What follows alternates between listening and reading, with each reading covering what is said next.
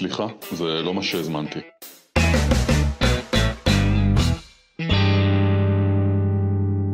שלום לכולם, אנחנו בעוד פרק בפודקאסט, סליחה, זה לא מה שהזמנתי. אנחנו עם טל בשן, טל הוא מייסד בית ספר למנהיגות תודעתית בשיטת אימפקט. ואני לימור רייך, ואנחנו הגענו כבר לפרק 19, אחרי שניסיתי נואשות לשכנע אותו להקליט פרק מסיני, ושיפתח יגיד את הפתיח, לא הלך, אז אנחנו שוב בבת חפר. ועל מה אנחנו הולכים לדבר היום? אה, היום לפרק קוראים Run Forest Run. זוכרת את הסרט המדהים הזה עם אה, תום הנקס? פורסט גם. סרט, אני חושבת שראיתי אותו 50 פעמים. הסרט, הסרט. הסרט הזה אגב מוקדש ליפתח, אה, אחי, הוא, ידע את הקישור. אגב, הוא מעריץ גדול שלך, יש לו תמונה שלך בזה, הוא עושה חיקויים שלך. וכשהיינו בסיני הוא ראיין אותי בסגנון לימור. אה, הבדואים גמרו באשפוז מה, מה, מהגיג הזה. אה, יש אה, סצנה ברן פורסט גאם שהיא סצנה מאוד מאוד מרגשת, שהם, הוא והילדה ש... שאיתה הוא מתראה, הם עומדים בשדרת עצים אמריקאית כזו, ויש כמה בוליז אמריקאים כאלה ילדים על אופניים שזורקים עליו אופנים, והוא בתמימות האינסופית שלו חוטף את האבנים האלה בראש ו... ולא מגיב, והיא אומרת לו run Forrest run, והוא עם אה, מתקן כזה, construction כזה על הרגליים שמגביל את הריצה שלו, מפה ההקבלה ליפתח, כי גם ליפתח, אחי הקטן היה כזה, כשהוא היה ילד יישרו לו את הרגליים, והוא מתחיל לרוץ, אה, ומתרחק, והוא בקושי בקושי רץ, אתם זוכרים סצנה מאוד מאוד חזקה, אז ב slow motion כזה, הפריים על הרגליים שלו, על ה construction הזה שמגביל את התנועה שלו, הוא רץ עם ברכיים ישרות, וככל שהוא מגביר את הקצב, פתאום כל הברגים והאומים מהמכשיר הזה מתפרקים, והוא מתחיל לרוץ באופן חופשי, והם לא משיגים אותו עם האופניים, ויש קלוז-אפ על הילדה, והיא אומרת לו, run Forrest, run.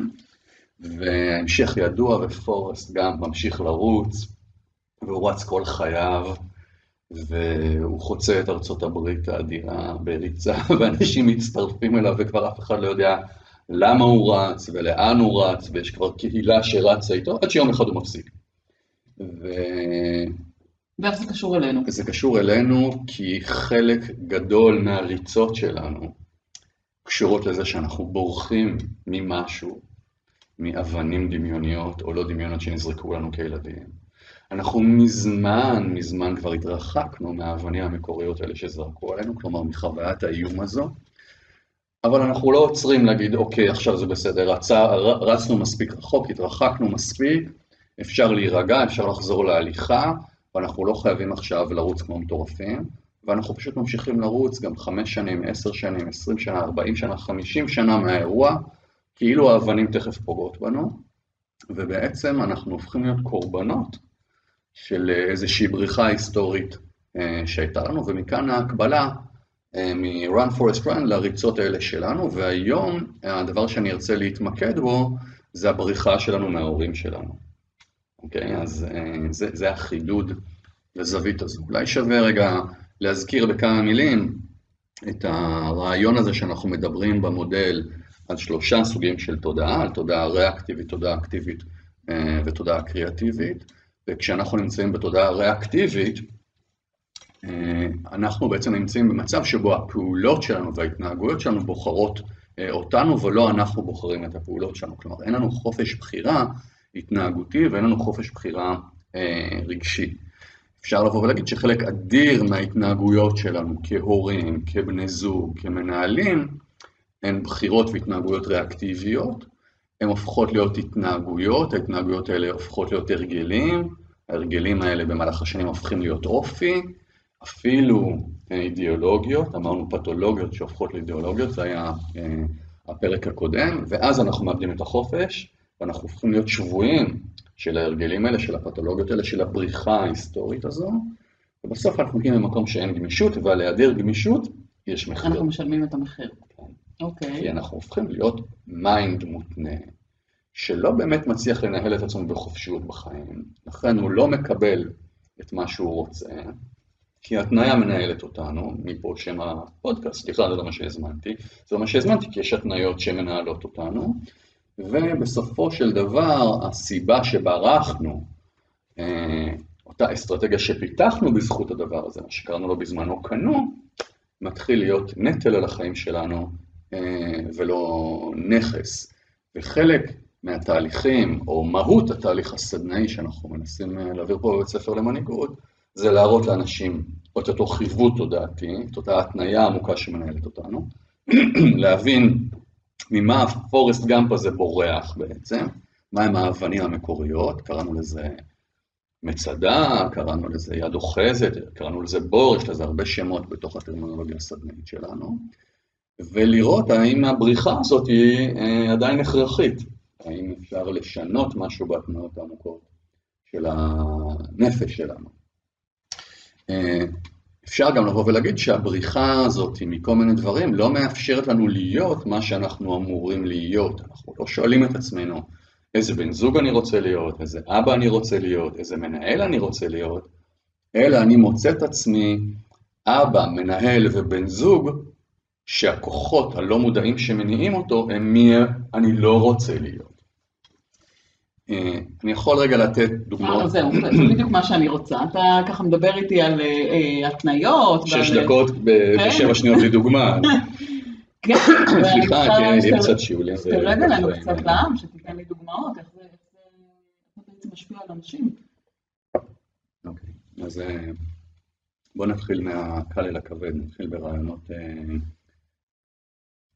לא מאוד מפורטים ונעבור לרעיונות מפורטים יותר, אני חושב שכשניכנס לרעיונות המפורטים אנשים יוכלו להזדהות עם הרעיון הזה. אז בוא נגיד שאני גדלתי בבית שבו אה, ההורים שלי שיגעו אותי, כלומר הכל היה אסור, גבולות, גבולות, גבולות, בית ספר, שיעורים, חוקים, נימוסים, אה, משהו מאוד מאוד מאוד מדכא. ומאוד יכול להיות שאני כתגובת נגד החלטתי לא להיות כמו ההורים שלי, כלומר... זו החלטה מודעת אגב? תראי, בדרך כלל לא. לפעמים כן ולפעמים לא, וגם אם ההחלטה היא מודעת בשלב מסוים, בהמשך אולי אני אתן דוגמה שאני אראה שילד ממש החליט החלטה מודעת, הרי שאחרי שנה הוא כבר לא זוכר שזו הייתה החלטה באותו רגע, זה כבר נהיה הרעיון שמקדם את עצמו. אז נגיד שאני הרגשתי ש... ההורים שלי רק שמים לי גבולות וחונקים אותי, ובעצם לא אכפת להם ממני, הם לא רואים אותי, אני לא חשוב להם, זה רק הגבולות שלהם, אני שונא אותם על זה אני כואב. ואני מחליט כפעולה ריאקטיבית, החלטה אגב במקרה הזה לא מודעת, להיות בדיוק הפוך מההורים שלי. כלומר, אני לא אחנוק את הילדים שלי, אני לא אגביל אותם. אני, בניגוד להורים שלי, יעלה רמה רוחנית, ערכית, מוסרית, חינוכית. ואני אהיה הורה שדוגל בחופש. אני אאפשר לילדים שלי לחיות את החיים שלהם, אני סומך עליהם, אני מאמין ברצון החופשי שלהם, אני מטפח את הרצון החופשי שלהם. עד כאן מה שאתה מתאר לי נשמע, קודם כל זה מתקשר לי לפרק הקודם של אידיאולוגיה שהתפתחה מפתולוגיה, אבל עד כאן מה שאתה אומר לי נשמע סבבה לגמרי. כן. מה רע בבן אדם שבוחר לגדל את הילדים שלו בחופש, שהבחירה תהיה אצלם? אז רגע, אני רוצה להתנצל, אני קצת עם הגרון היום, אז יהיו שיעולים קלים ותה עם, אה, עם דבש. שום דבר לא רע בזה פר סה כשלעצמו. מתי זה מתחיל להיות רע? זה מתחיל להיות רע כשזו פעולה ריאקטיבית. כלומר, אני חווה עצמי עליון מוסרית אל, אל מול ההורים שלי, אבל בעצם אין לי חופש בחירה. מה זה אומר? זה אומר שאני, by definition, בהגדרה, כאידיאולוגיה, מחזיק בחופש. אבל זה גם אומר שאני לא מסוגל לשים גבול. ואיזה מחירים אתה משלם? שאני לא מסוגל להגיד לילדים שלי לא. שאני לא מסוגל למנוע מהם בחירות שלהם. עכשיו, כשאני לא מסוגל, זה אומר שאני לא באמת בבחירה חופשית להיות הורה משחרר, זה אומר שאני בבחירה ריאקטיבית לא להיות הורה מגביל. אני אומר שאני הורה משחרר. עכשיו, הדוגמאות בפודקאסטים הן תמיד דוגמאות אמיתיות, כלומר, כל, ה, כל הסיפורים פה זה מתוך אה, מקרים שיש לנו בסדנאות. עכשיו, זה מוביל למצב שההורה הזה ספציפית מגדל ילד שחווה היעדר גבולות.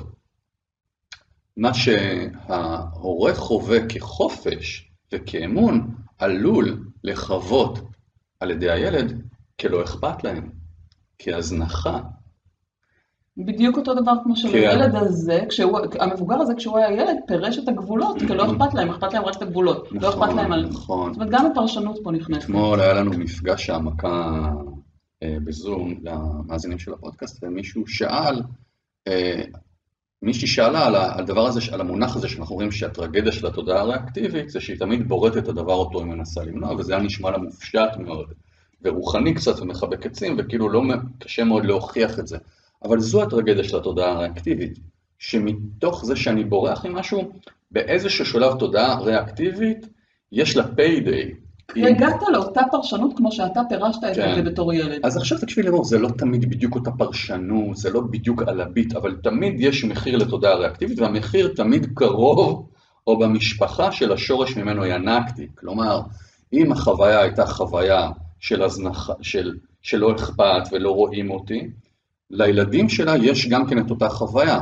מה שהיא חווה כחופש ואמון, נחווה כחוסר אכפתיות, נחווה כהיעדר גבולות ולכן היעדר ביטחון. ילדים מחפשים ביטחון, מחפשים גבולות. גבולות הם ביטוי לאהבה, הם ביטוי לזה שניתן לסמוך על ההורה. במקרה הספציפי הזה, במקרה הספציפי הזה, הילד, חלק מהילדים אה, ככה נכנסו קצת לסמים, ועשו דברים שהם לא צריכים לעשות, אפילו נכנסו לגמילה, ואפילו בגמילה אמא לא הייתה מסוגלת להשאיר אותה שם בכוח, כי אם הילדה רוצה לצאת ואומרת שרע לה בגמילה, אז מי אני שיגביל אותה בבחירות החופשיות ויגרום לה סבל. כלומר, גם המקום שבו הסמכות ההורית הייתה צריכה להתעמת עם הילד, ולהגיד לו, לא, למרות שקשה לך בגמילה, אתה תישאר, הרי שהתודעה הריאקטיבית לא אפשרה לאימא הזאת להגיד לילדה, סטופ כדור הארץ, את מפה לא יוצאת עד שאת לא נקייה. כלומר, תודעה ריאקטיבית שבורחת מלהיות הורה מסוים, הולכת בדרך כלל לצד השני של הסרגל, וממקום של גבולות יתר, מייצרים אין גבול. ממקום של אין גבול ואין עונשים, אני יכול להיות הורה שכל הסם, כל הזמן שם גבולות. היה לי פה איזה מקרה מצחיק לא מזמן, אימא שכל הזמן הייתה תקועה בתוך הבישולים, בישולים, בישולים, בישולים, בישולים, בישולים, וכאילו זה היה מעל הכל, וכל הצרכים האחרים של הילדים לא נראו. אז יש לנו אימא שעכשיו היא לא מבשלת בכלל, הכל טייק אווי, והילדים שוב חווים את הדבר הזה כאילו לא אכפת להם. אז אלה הן דוגמאות שטחיות, איך בחירה של אסטרטגיה הורית או ניהולית או זוגית, כן, זה בכלל לא משנה, היא בסך הכל אה, הצד השני של אותו מטבע. זאת אומרת, ככה הכנסת כמה מילים באמצע, זה לא רק משפיע, הבחירות שלי הלא מודעות, להתנהג בדיוק הפוך מההורים שלי, זה לא רק משפיע עליי ועל היחס שלי לילדים שלי, אלא גם בזוגיות שלי, גם בעבודה שלי, זאת אומרת, אני אה, לוקחת בדיוק את הצד ההפוך, חלקנו, לוקחים את הצד ההפוך, וזה משפיע על כל, ה, על כל החיים שלי, לא רק על החלק ההורי שלי. נכון, בוא ניתן דוגמה, אולי ברזולוציה קצת יותר גבוהה, גם היא דוגמה אמיתית, כמובן לא השמות, לא המקומות ולא האירועים, אבל, וזה קצת יותר מחובר לקונספט של רן פורסט גם, שברח מאיום, ולא שאל את עצמו באיזשהו שלב ממה הוא בורח, והאם יש רגע שבו אפשר לעצור. והייתי רוצה שזה ירחף מעל הפרק הזה, ממה אני בורח, והאם יש רגע שהתרחקתי מספיק, כי זאת נקודה שעולה הרבה מאוד בסדנות ובטיפולים האישיים. סליחה, בוא ניתן רגע דוגמה. נגיד שאירוע מכונן, אירוע בעל משמעות רגשית או נפשית עמוקה, הוא שיש ילד שחוזר הביתה, אני לא יודע, לא זוכר איפה זה גיל, נגיד 9, 10, 11, רוב האירועים המכוננים הם באזור החד ספרתי של החיים. הוא פוגש את אבא שלו שעובד במפעל כמסגר, מגיע הביתה מלוכלך, והראש שלו מוטל בין ידיו על שולחן האוכל, בבגדים המטונפים שלו, והוא נראה שבור. הילד נכנס ורואה את הדבר הזה, וזו חוויה מאוד מאוד קשה עבורו, והוא מגלה לאט לאט שאבא מפוטר מהעבודה, ואיכשהו האבא לא יוצא מהסצנריו הזה, כלומר התסכול הזה, החולשה הזו, הפסיביות הזו הופכים לדיכאון, ולאיזה חוסר אונים של האבא בבית, ואימא עושה לאבא את המוות, ודמיינו את הסצנה הזאת במטבח, היא עומדת, היא צועקת על האבא, האבא אה, עלוב כזה, והאימא מייצרת איזה בוז אה, כלפי האבא. זאת אומרת, אותו ילד עכשיו רואה את האבא שלו דרך העיניים של אימא שלו. הוא גם רואה את האבא דרך העיניים של עצמו, והוא גם רואה את האבא דרך העיניים שלהם, ברור, אם האמא הייתה מגלה אמפתיה כלפי המצוקה של האבא, אומרת לו לא, לא יודע, מעירה על משהו אחר, הילד גם היה רואה את מה שהאמא מעירה, מכיוון שהאמא העירה ובזה לפסיביות, במקרה הזה גם לנבערות של אבא, הוא לא היה בן אדם משכיל, הוא היה, הוא היה איש קשה יום, אוקיי? וזה הספקטרום דרכו אה, רואים את האבא. אז הדבר הזה גורם לילד להגיד משפט, אני כמו אבא שלי, לא אהיה. ואז מה זה אומר? מה זה גורם לו לעשות? הוא אומר, אני לא אהיה כזה מטונף ומלוכלך, אני אהיה תמיד מתוקתק, אני לא אחזור הביתה כזה מסכן, ואני לא אהיה אה, חסר השכלה, שבגלל חוסר ההשכלה הזה העולם סגור בפניי. אני אהיה בן אדם מאוד מאוד מאוד משכיל. למען האמת, בניגוד לאבא שלי, אני אהיה הבן אדם הכי חכם בחדר, תמיד. עכשיו נשמע רעיון הגיוני, כי, כי זה בסדר, נכון? קראנו לזה קנו, לצאת מתוך המצוקה דרך אסטרטגיית ילדות חדשה. ובאמת זה מה שהבחורצ'יק הזה עושה, הוא כל היום לומד, הוא כל היום מתפתח, קורסים, סדנאות, תואר ראשון, תואר שני, לבוש ז'ורנל, בסדר? כשהוא הגיע לפה לסדנה, זה בלט, כלומר היה את הכיתה שיש בה רמות שונות של, של אופנה, ופתאום אתה רואה בן אדם שכאילו, אתה אומר וואלה, אירופה. ואנחנו אומרים, בסדר, מה הבעיה עם זה? זה נשמע מדהים, והוא גם נהיה מנהל מאוד מאוד בכיר אה, במשק, בחברה שכולנו מכירים. אבל הוא הגיע לפה, או תמיד אנשים מגיעים, כי הוא נתקע במשהו, אוקיי? יש כעסים על האישה, חסרה אינטימיות עם האישה, יש כעסים על הילדים, והכעסים הם במישור הזה. אה, הוא לא יכול לסבול את זה שילדים לא לומדים ולא משקיעים. הוא לא יכול לסבול את זה שאשתו כל הזמן מתעסקת במשק הבית ולא עוסקת בהתפתחות אישית. הוא לא יכול לשאת את זה שאין מרחב אה, אינטימי. הוא כועס כל הזמן על העובדים שלו שלא נותנים את כל מה שיש להם. הוא מאחר לכל הפגישות שלו. ולאט לאט אנחנו... למה הוא מאחר לכל הוא מאחר לכל הפגישות שלו, כי האסטרטגיה שלו אה, היא תמיד להיות עסוק ולהתפתח. אז הוא יגיע בדקה האחרונה כדי לא לבזבז את הזמן. חלילה שלא יהיה סמולטוק. בדיוק, כי יש לו עוד משהו אחד לעשות. כשהוא מגיע הביתה, הוא לא נח ושומע מוזיקה או טלוויזיה או מדבר עם הילדים, הוא יושב ולומד, הוא יושב וקורא, יש לו חמישה ספרים ליד הדבר הזה. כשהוא מגיע לסדנה, הוא יודע לזהות ש- שהוא עושה בדיוק הפוך מאבא שלו? למה הוא בעצם מגיע? הוא מגיע כי הוא מרגיש שלו ולאשתו אין רגעים, אין חיבור אינטימי. הוא בא לעבוד על האינטימיות בזוגיות. הדלתות הן מוזרות, אבל לא יכול להיות לך חיבור אינטימי אם אתה כל הזמן דוהר בעשייה. לא יכול להיות לך חיבור אינטימי, רגשי, שזה חיבור רגשי, אם כל מה שמעניין אותך כל הזמן זה לפעול ולעשות, וכשאשתך כבר יושבת לידך, אתה רוצה לנהל שיחה של התפתחות, כאשר היא בסך הכל רוצה לדבר איתך על מה העניינים, מה שלומה, מה שלומך, לייצר מרחב, אבל מבחינתך במרחב הזה אין התקדמות. אז אתה שופט אותה על זה שהיא מתעסקת בשטויות. ומכיוון שאתה כל הזמן עסוק, אתה בכלל לא יכול לעצור לייצר מרחב אינטימי. עכשיו, את זה הבן אדם הזה לא יודע כשהוא מגיע לקורס. הוא כועס על זה שהוא בן אדם מתפתח, שהרי מבחינת מדרגה רוחנית או ערכית, הוא נמצא במקום גבוה. תראי, תראי רגע לימור, תראי איך אני מתוקתק, תראי איזה הישגים עסק, תראי כמה אני משכיל, תראי במה אני עוסק. אני, אני חיה מאוד מאוד מפותחת, וזה נכון, אבל זו פעולה ריאקטיבית. אני בסך הכל עסוק בלא להיות ולא ליפול לבור הזה שאבא שלי היה בו. עכשיו, אני לא יכול לראות את הדבר הזה, כי זו החלטה שהתקבלה בגיל, לא יודע, עשר, once הגעתם לשורש של אותו אה, עניין, איזה תרגול אתה נותן לבן אדם כזה? קודם כל צריך, כשבן אדם מבין שאסטרטגיית החיים שלו, שהפכה להיות אידיאולוגיה, נשענת על רעיון שהוא בעצם בז לתכונה מסוימת אצל אבא שלו, שהוא בז גם לתכונה הזו אצלו בפנימיות, שהוא החליט לרוץ כמו פורסט גאמפ כדי להתרחק מאבא שלו, ברגע שהוא מבין את זה, זו חבטה בבטן. ואתה חייב לשאול אותו שאלה, ואני חושב שהשאלה הזו היא שאלה משנת חיים. כמה אתה היום בגיל נגיד 40 או 45 או 50 רחוק מאבא שלך? הגיונית, הוא בטח יגיד לך, אני רחוק שנות אור ממנו. אבל, אבל הוא לא עצר לשאול, הוא לא עצר לשאול לא למה הוא רץ, לא לאן הוא רץ, ולא האם הוא התרחק מספיק. מה הסיכוי שאם לרגע תוריד את הרגל מהגז, אתה מיד תיפול להיות אבא שלך? וואי, זו חוויה, אני מניחה מבחינתו מטלטלת. לשבת ולעשות כלום.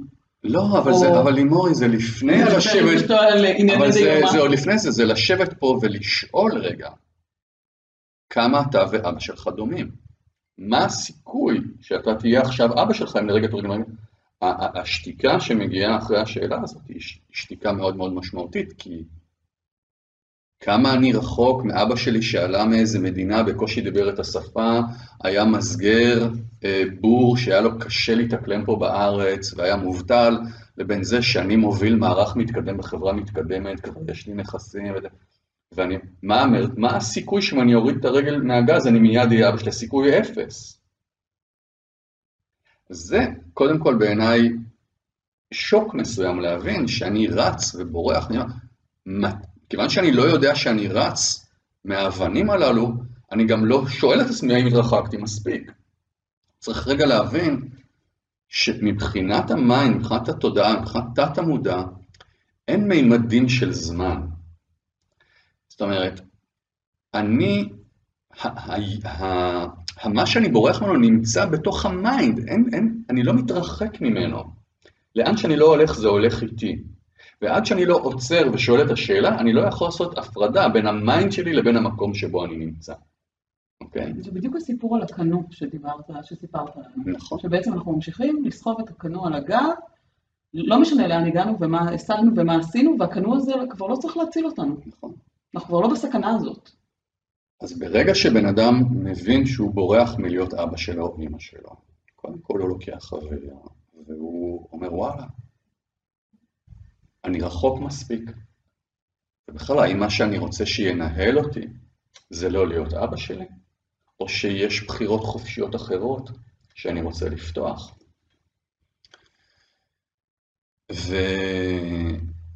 ופתאום הוא יכול לבוא ולהגיד, כן, אני רוצה ללמוד לעצור, אני רוצה ללמוד ליהנות ממוזיקה, אני רוצה ללמוד ליהנות מאומנות, אני רוצה ללמוד מלקרוא רומן ולא ספר בהתפתחות אישית. אני רוצה ללמוד ליהנות מרק לשבת עם אשתי ולהתענג על שיחה שלא מקדמת לשום מקום. אינטימיות לשם האינטימיות, שכרגע היא לא אפקטיבית האינטימיות הזו כי אין בה התפתחות מבחינתו. אז ברור שהוא לא מצליח לייצר מרחב כזה. אה, וגם כשהוא הזמין את אשתו למרחב של שיחה, זה תמיד היה מרחב שיפוטי של טוב, למה את מתעסקת בשטויות ולא זה, זה בכלל לא רצתה להצטרף למרחבים האינטימיים האלה. עוד נושא מאוד מאוד מעניין הוא גם הקשר שלו עם אבא שלו. זאת אומרת, כל מה שהוא רואה באבא שלו זה את אותה תכונה נלעגת.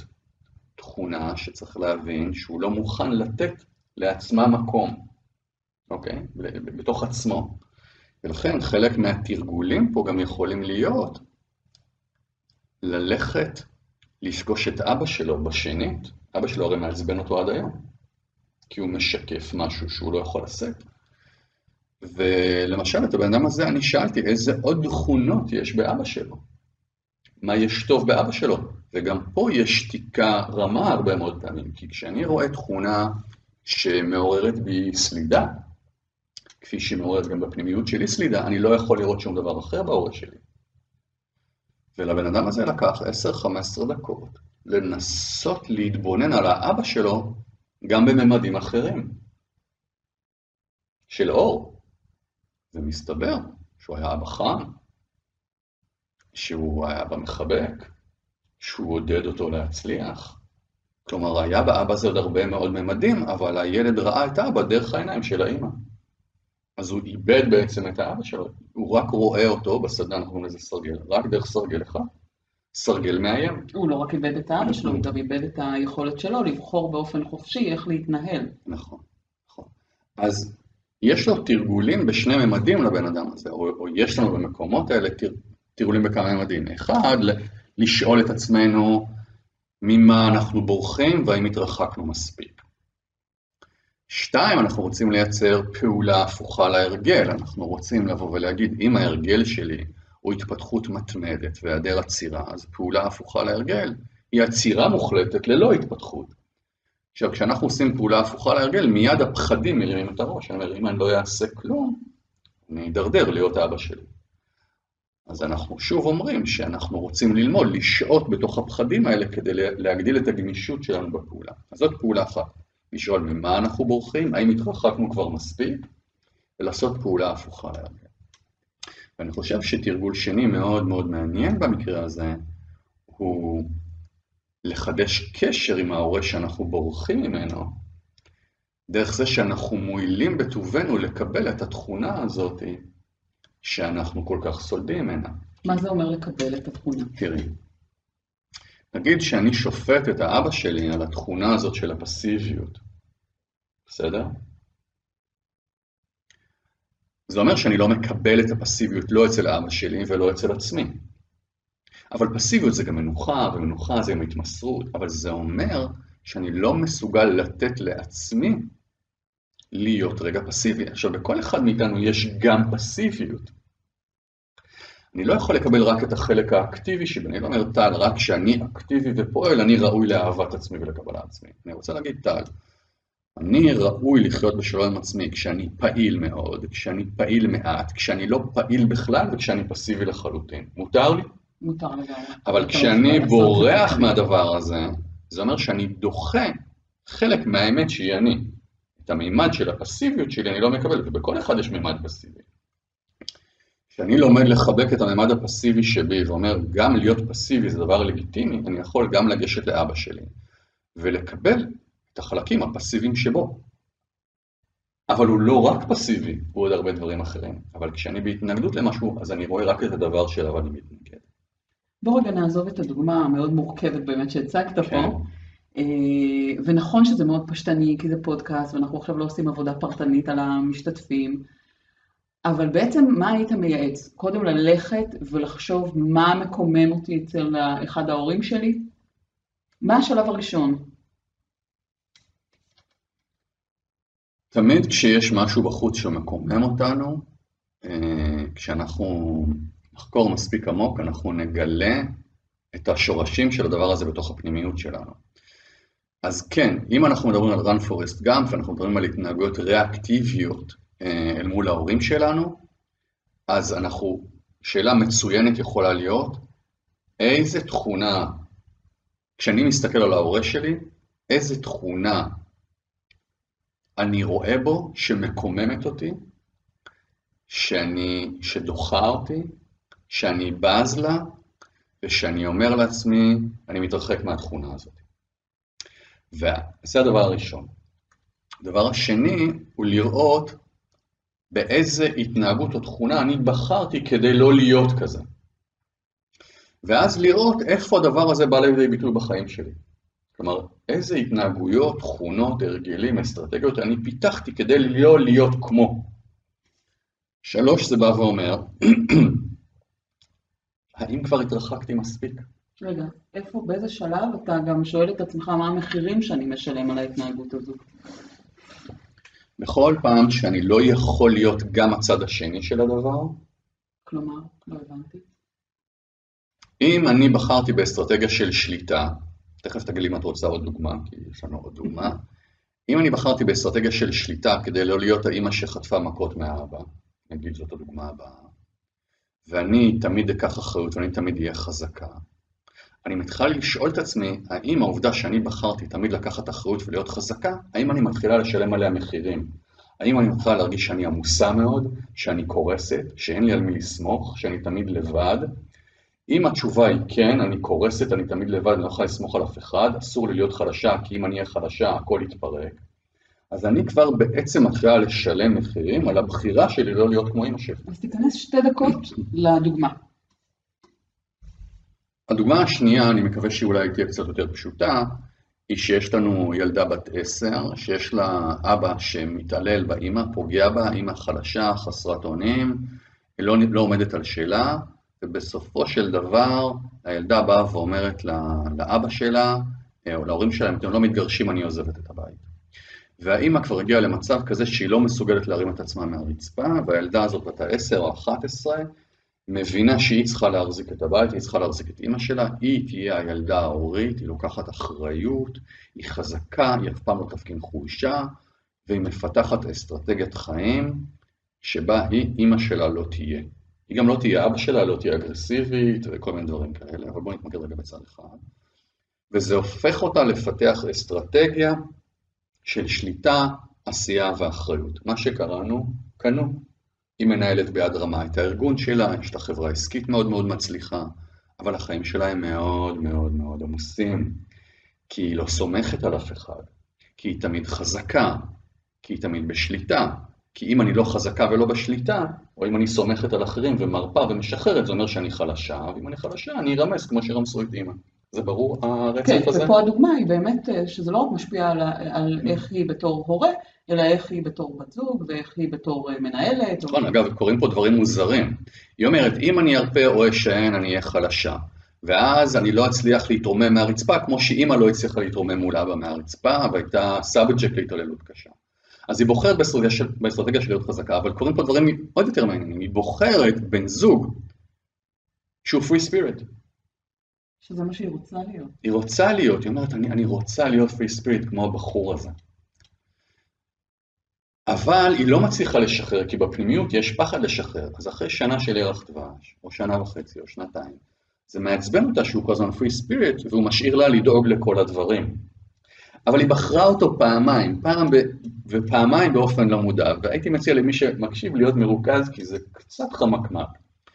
היא בוחרת אותו מהסופרמרקט של הגברים, כי הוא free spirit, והיא רוצה להידמות לו, היא רוצה שהאנרגיה הזו תהיה חלק מהחיים שלה.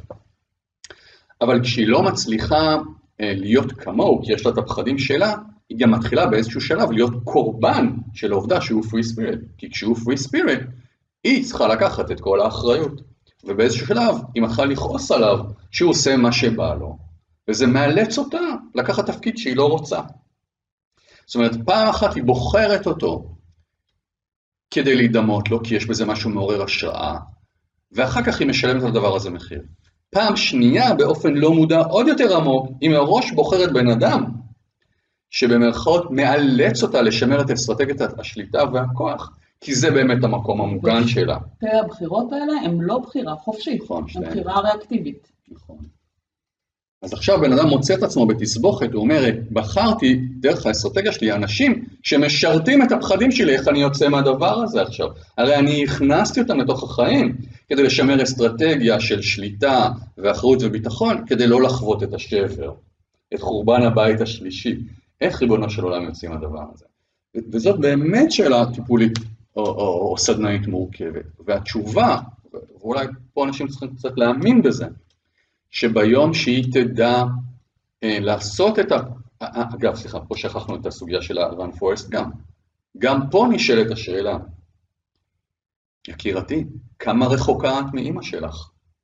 הרי כל הפעולה הזאת של אחריות, יהיה שלא יגיע יום שהיא תיפול לבור שבו אימא שלה נפלה. והיא בכלל לא ידעה את זה. לא, היא לא ידעה את זה. להפך, היא מתהדרת בזה שהיא אחראית וזה, אבל היא באה לפה בגלל בעיות של עומס ושהיא קורסת נפשית. קורסת נפשית כי כמה בן אדם יכול לקחת אחריות. אבל כשהיא מגלה שהיא בורחת מאימא שלה, ועכשיו נגיד היא בת 50, וזה קרה בגיל 10, והיא בעלים של חברה עסקית מצליחה, לא שזה הקריטריון, אבל סתם כדוגמה, מה המרחק? האם עדיין צריך להמשיך לברוח מהסכנה שהיא לא ברורה, לא מוחשית ולא מיידית? היא כבר לא רלוונטית, וזה גם שבר.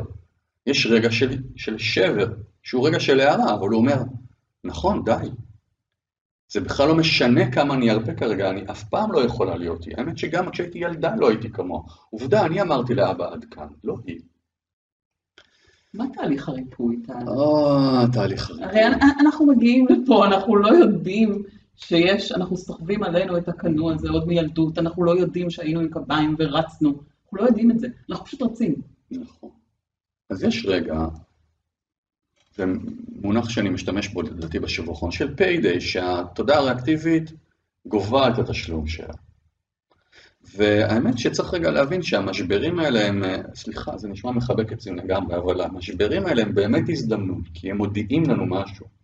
הם מודיעים לנו שאנחנו לא in alignment, שאנחנו לא מיושרים עם איזה כוח פנימי נכון, שאנחנו מתאמצים, שיש פחד שמנהל את העניינים. אז אני אחד, רוצה לחזור לשם של הפרק, run forest, run forest run, run forest, כן, אבל זה, אם אנחנו מקבילים את זה לשם, עושים מזה מטאפורה, זה אומר שברגע שיש לנו עכשיו אה, בעיות ברכיים, ברגע שאנחנו אה, מרגישים שאנחנו יכולים לרוץ יותר, ברגע שאנחנו מרגישים שאנחנו, אה, אין לזה משמעות, פה הרגע לעצור ולהגיד, רגע, למה התחלנו לרוץ? כן, כן, כן, כן, ממש ככה. אה, יש אה, שני משפטים שאנחנו משתמשים בהם בסדנאות בהקשרים שונים, אבל אחד אה, משפט מרקס, של מרקס, מרקסיסטי, שאומר רק ככל שיהיה רע יותר, יהיה טוב יותר. כלומר, כדי לייצר מהפכה, או כדי שמהפכה תפרוץ, צריך להיות מספיק רע לאנשים. כלומר, יש תכלית לקושי. ומשפט מהמקורות שאומר או דרך תורה או דרך ייסורים, כלומר התפתחות של בן אדם מתרחשת או דרך ייסורים, כלומר שהייסורים שהוא מגיע אליהם מספיק גדולים או כבדים שהם מאלצים אותו לייצר שינוי, או דרך תורה במובן הזה שאתה לומד ומתפתח כדרך חיים. רוב האנשים, ועבדך הנאמן לדעתי אה, מייצג את הדבר הזה, מתפתחים דרך ייסורים. אנחנו זזים כאשר הקושי מספיק גדול. אז באופן כללי אפשר לבוא ולהגיד שכשקושי אמיתי מתדבק על הדלת, הוא קורא קריאת השכמה. אה, את עובדת בארגון בריאות, אז אנחנו יודעים את זה רק כשבן אדם אה, כבר, אה, התוצאות דם שלו או בעיות הלב שלו מחמירות, הוא יכול לקחת סוף סוף אחריות על הבריאות שלו ועל התזונה שלו ועל ההתאמנות שלו. עכשיו שאלת מה הריפוי?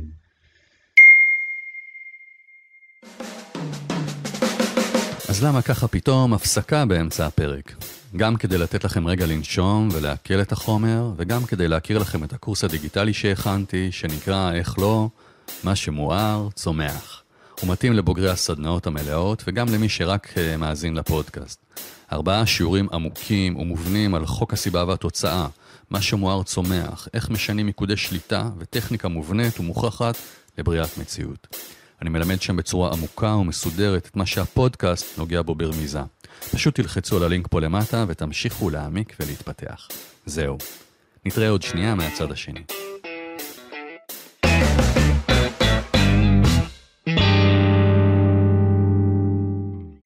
הריפוי הוא תמיד, תמיד, תמיד, לא, זו אמירה לא טובה, הריפוי להתמודד עם הפחדים. לפגוש את הילד הזה עם הפחדים שלו, במקרה הזה נגיד של הדוגמה האחרונה,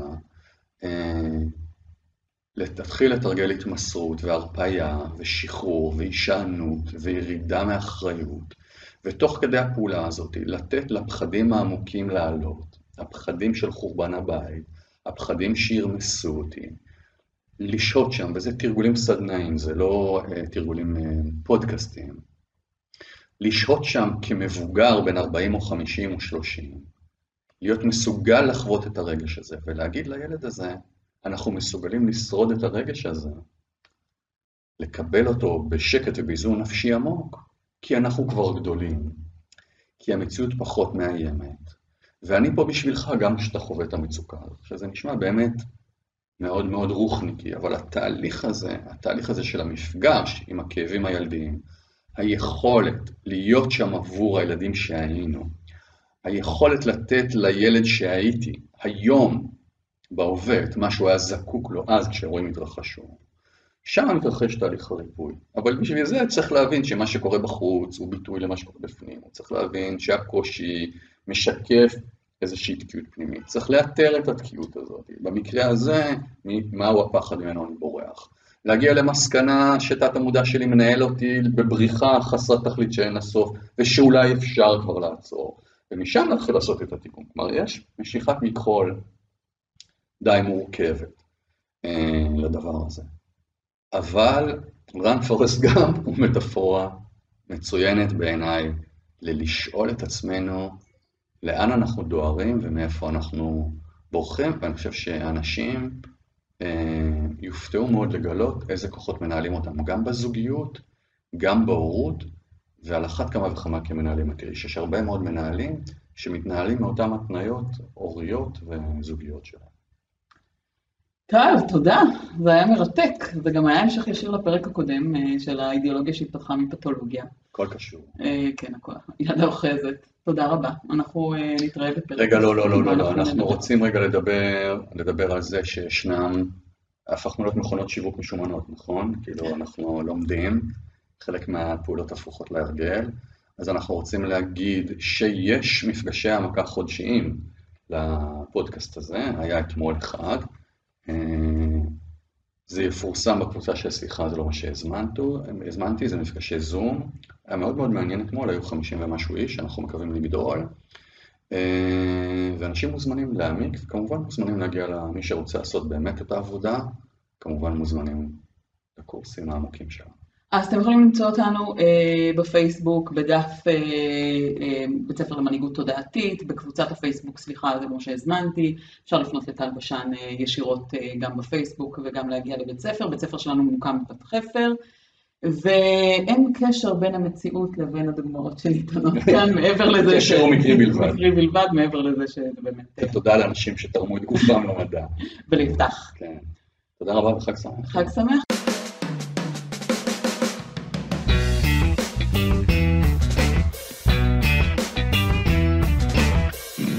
סליחה, זה לא מה שהזמנתי.